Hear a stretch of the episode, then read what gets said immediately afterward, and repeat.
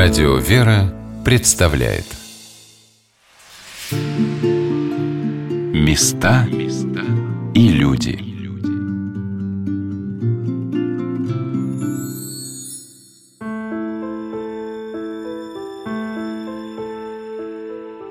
В этом году необычная Пасха. Храмы закрыты для прихожан, но молитва не угасает. Люди поддерживают друг друга письмами, пожеланиями – чувствуют себя вместе, становясь на молитву в своих домах, присоединяясь к транслируемым богослужениям. И Господь не оставляет. Он рядом. В Страстную Пятницу, когда Господь наш Иисус Христос принял мученическую смерть, Он был рядом со всем страдающим человечеством. И знаки Его милости многие люди видели во внешних событиях.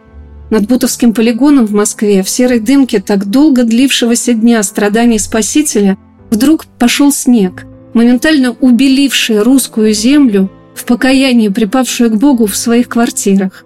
В городе Петушки вокруг домика, где жил святитель Афанасий Сахаров, рассыпался серебристый град, как небесное утешение.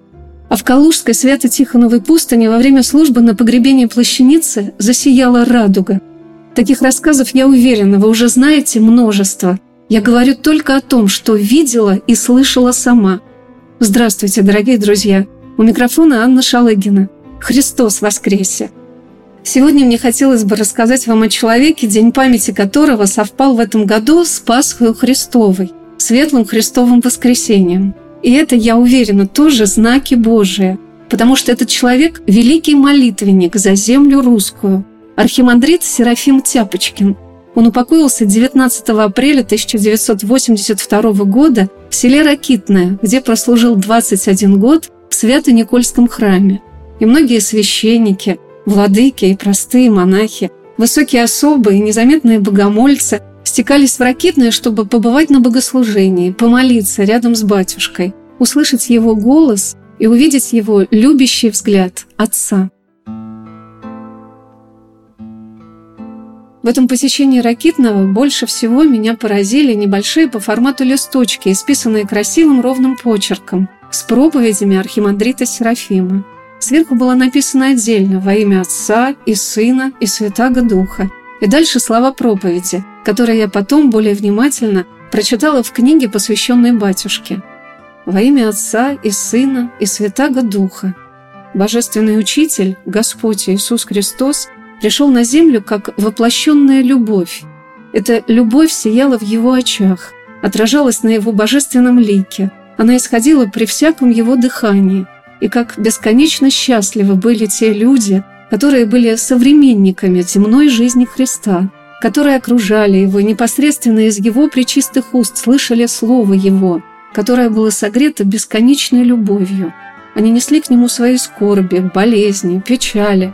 Они становились перед ним на колени, обнимали его причистые ноги, целовали края одежды.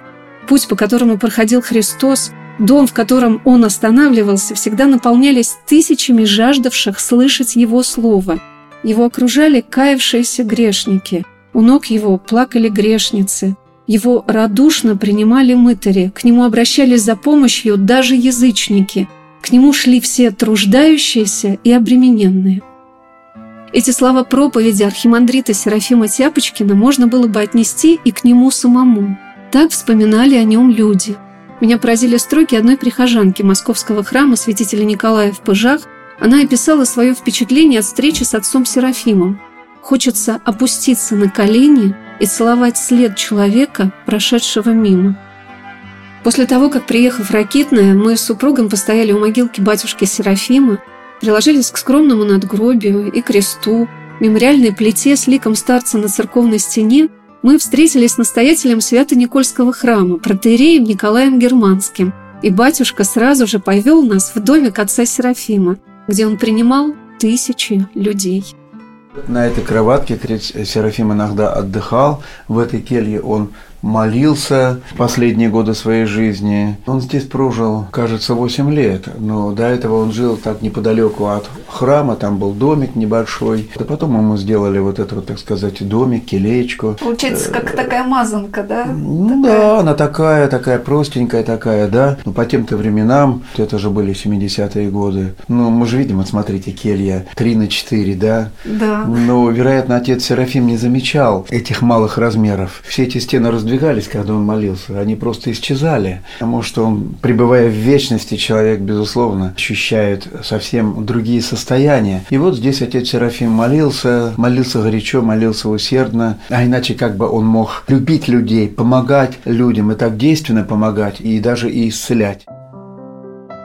Дорогими реликвиями, святынями для каждого верующего становятся вещи, принадлежавшие человеку всю свою жизнь, посвятившему себя Богу. Потому что молитва подвижника наполняет благодатью те предметы, которыми он пользовался. Его облачение, иконы в келье. При входе в небольшую комнатку, келью отца Серафима, сбоку от двери висит мантия батюшки с бордовыми бархатными вставочками на предплечьях, которой так захотелось прикоснуться, как будто незримо рука старца благословляет каждого входящего в эти двери. Вот вещи, это не все, безусловно. Вот мантия отца Серафима, пожалуйста. Вот она висит здесь, как будто бы вот батюшка сейчас оденет ее и пойдет С такими бархатными, да? Ну, такая простенькая такая, по тем временам, наверное, очень даже и неплохая.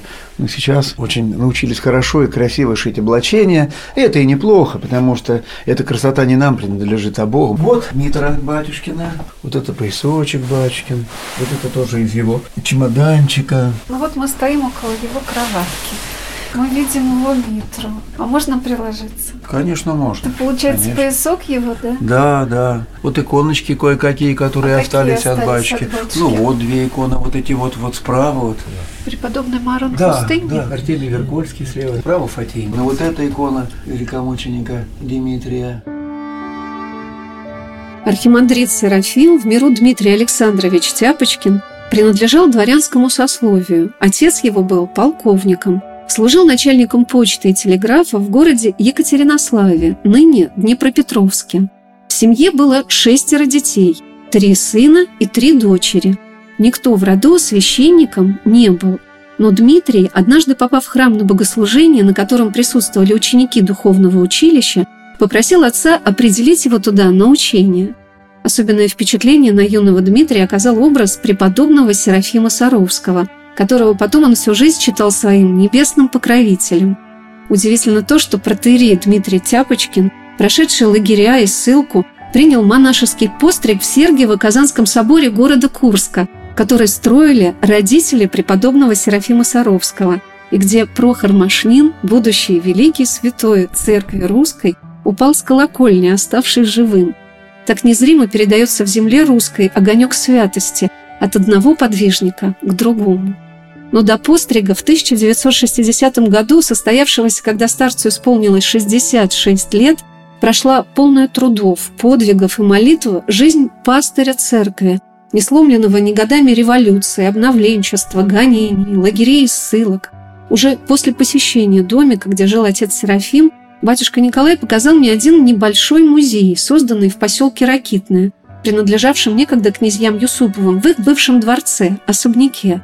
И там, где в трех комнатках расположился центр собирания русского опыта, я увидела листочки с проповедями архимандрита Серафима, его чемоданчик, с которым батюшка вернулся из ссылки, богослужебное Евангелие и книги, по которым он совершал службы в Свято-Никольском храме. Вот это вот облачение, которое батюшка служил Богородичное. Какое яркое, красивое. Это кто Да, же его шил красиво. тогда? Вот это трудно сказать, но действительно красиво. Вот куфья батюшкина, чаша старенькая, книжки, вот сапожки батюшкины. Вот чемоданчик, с которым он в ссылке приехал. Да. Да, да, так что здесь как бы полный набор всего, и даже вот это вот стоит. Скуфья отца Серафима. Да. Очень важно. А что это за книга отца Серафима? А тут минеи разные такие вот, минеи месячные, богослужебные богослужебные книги, да. Чемоданчик прям хочется потрогать. Да.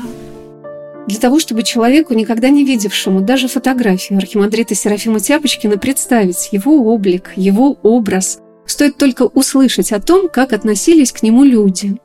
Отец Серафим принял священнический сан в 1920 году, когда в России священников уничтожали.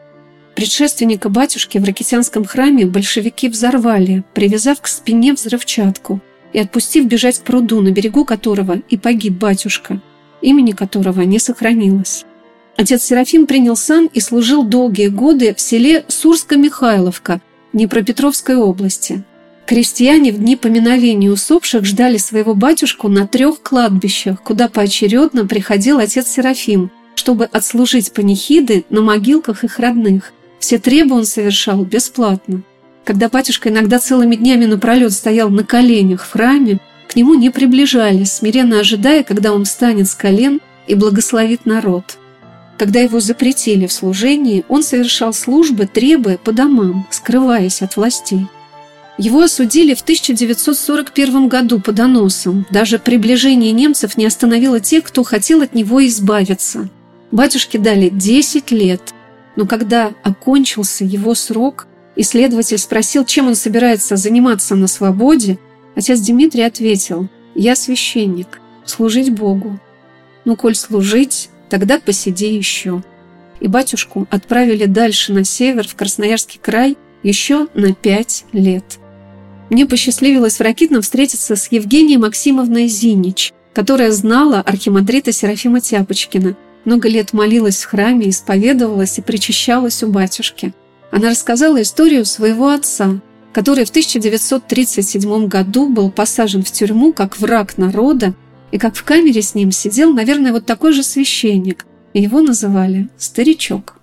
И его посадили как врага народа. И он сидел полтора года под следствием в Курске. И он сидел полтора года в заключении. Когда он приехал домой, то он рассказал, их в камере сидело 42 человека. И когда, говорит, меня ввели, то посадили в правый угол камеры, а в левой стороне сидел мужчина, старичок. И все, когда выходили на прогулку, он не выходил, а сидел в камере. И все говорили, что он остается, чтобы, значит, по сумкам поискать. А папа говорит, нет, он искать не будет. И вот когда прошло немного времени, подошла Пасха, мы, говорит, начали петь. А ну 42 человека, 42 мужчины, говорит, как запели, а эти надзиратели в камеру встречать у дверей, что прекратите. А что запели они? Церковные. Христос воскресе? Христос воскресе, пасхальные. О. А эти все в камеру встречать и кричать, откройте нам двери. Они окна подкрывали и не запрещайте мужчинам петь. Вот, говорит, когда мы пропили это все, поблагодарили, один одного поздравили, он говорит, а теперь я вам расскажу, кто когда пойдет домой и сколько кому дадут, какой срок. И вот, говорит, обошел всех, рассказал, кому. А папа ж последний был, он от себя начал и пошел. А ты, говорит, пойдешь после всех, но без суда. А я, говорит, сегодня пойду домой. А мама ему носки связала. Он носки новые отдал ему. Папин товарищ, что с ним сидел, отдал, значит, ну, ну что шо, ну, одели этого старика. А потом, говорит, когда постучали, сказали так, и покутный, на выход. Он вышел, а мы, говорит, один стал, говорит, ему на плечи поставили второго, потом еще одного, и, а там окошечко было, и оно, э, окошечко выходило на проходную. И вот, говорит, э, когда стали, и вот, вот говорит, ребята, дедушка наш вышел на проходную уже, и, говорит, повернулся на тюрьму, помолился и пошел. В истории долгих лет заключения отца Серафима есть такой случай – когда в находившемся рядом с лагерем храме священнику приснился сон с повелением о том, чтобы он пригласил в алтарь человека в лагерной одежде, который будет стоять в дверях и молиться, и чтобы он разрешил ему служить собою божественную литургию, потому что этот человек – священник. Трудно представить и это событие, которое произошло на Пасху, и потрясение отца Серафима, когда он почувствовал несомненное попечение, присутствие – покров Божий в своей жизни. Когда уже после ссылки батюшка подал прошение правящему архиерею, написал такие слова, которые лишь приоткрывают для нас тот духовный подвиг, ту молитву, которую обрел отец Серафим в заключении. Он просил владыку направить его в сельский приход. Я опасаюсь, что в городе мое здоровье еще более истощится, а в духовной жизни я могу потерять то духовное сокровище, которое так бережно собирал от юности своей и в продолжении всего пасторского своего пути. В этот день, когда я была в Ракитном, мне посчастливилось встретиться с еще одним человеком, знавшим батюшку Серафима. Это монахиня Серафима, которая приехала в Ракитное к батюшке за три года до его кончины и живет здесь уже 41 год. Удивительно, как она узнала об отце Серафиме, тоже через сон, что она должна приехать в Ракитное. Приехала и осталась. Я спросила матушку, что ей вспоминается самое главное в образе отца Серафима. Молитва его тайная молитва. И доброта, он сам вид у него такой же, вот к нему, он как ребенок просто был. Вот сейчас таких нету старцев, нету. И было же, вот, и батюшка Геннадий был, батюшка Серафим. Вот батюшка Геннадий, тот мог пошутить, тот может какой-то притчей сказать, обличить, все. А это батюшка совсем другое, другое у него. У него любовь сильно такая вот, что вот притягивает людей. Но все-таки одно у них молитва. Кто там уже ехал за чудесами, но мы мы-то не за чудесами ехали, а как, чтобы спасаться. Места и люди.